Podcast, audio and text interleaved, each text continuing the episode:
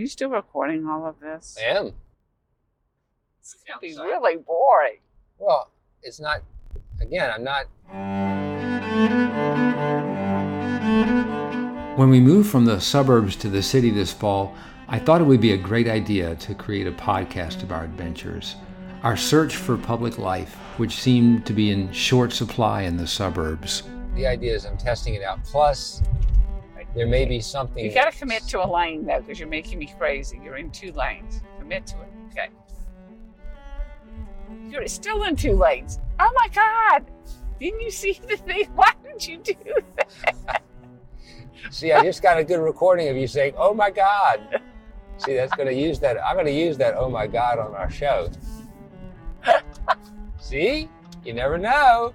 But I was still driving a car, that backbone of suburban existence. You're driving like your Uncle Joe. Was it Uncle I- uh, Joe that it did was. that? Yes, he straddled lanes. You get you. You, as you get older, you get you're scary. I'm gonna have to start driving because you scare me sometimes. Perfect. I'm selling the car. I can't wait. Parking a second car at our new apartment building on Columbia Pike is like making a monthly car payment. So I sold my Jetta. The bus service around here is a dream. Buses come every three or four minutes to take you up and down Columbia Pike and other parts of Arlington.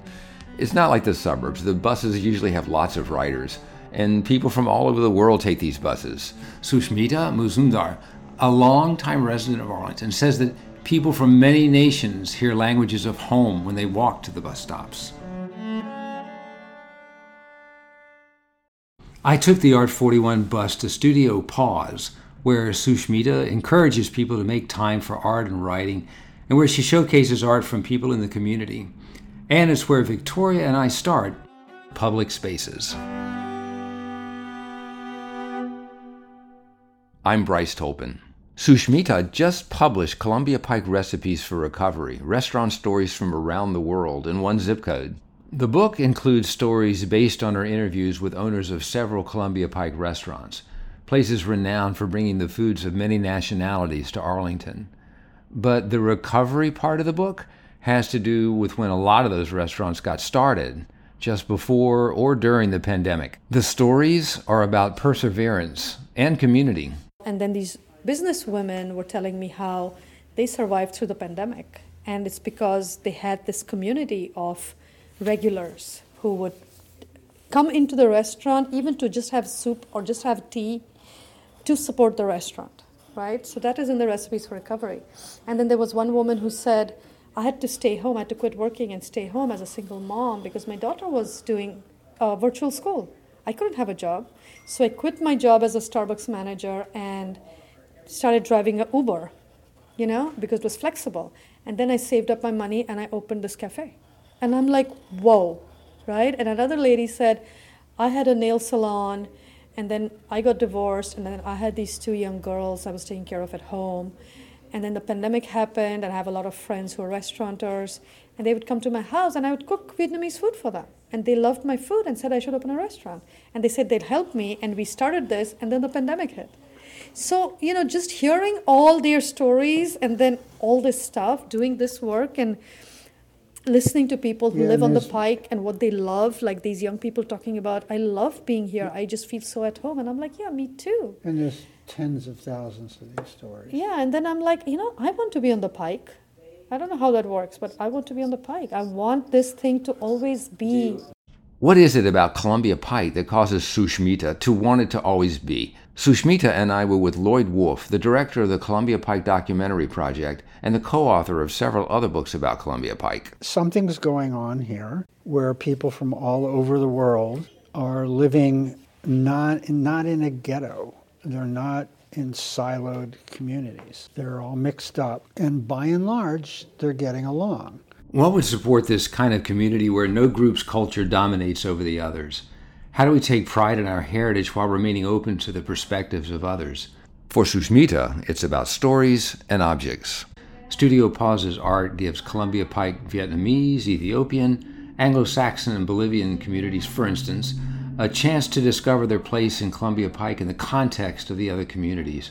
She talks about objects and the stories behind them. So I'm also a docent at the Smithsonian's National Museum of Asian Art for the last 24 years, and that is where I've learned to do what I do today, actually, because what I learned there is that through stories of objects, we can learn about each other. So the object becomes the, the piece that we are talking at and around, not each other. Because when we talk about each other, it gets all contentious and it gets really uncomfortable. Studio Pause is 11 years old, but its new location on Columbia Pike is just about a month old. And it's already holding a mirror up to the Columbia Pike community, particularly the Barcroft apartments next door, leasing space to several nationalities. Sushmita uses paintings, photographs, craft items, so all of this diversity can see itself. As Lloyd and I were leaving Studio Pause, I received an object lesson about these objects. I'll see you Saturday. Good. As we opened the door, we ran into a couple standing in the darkness who had been looking inside Studio Pause at a dance costume with a feather headdress made in Bolivia. Its sash was in three colors red, yellow, and green. You see the flag, that flag? The green, yellow, and red? That's Ethiopian flag. Yes. Also Bolivian flag.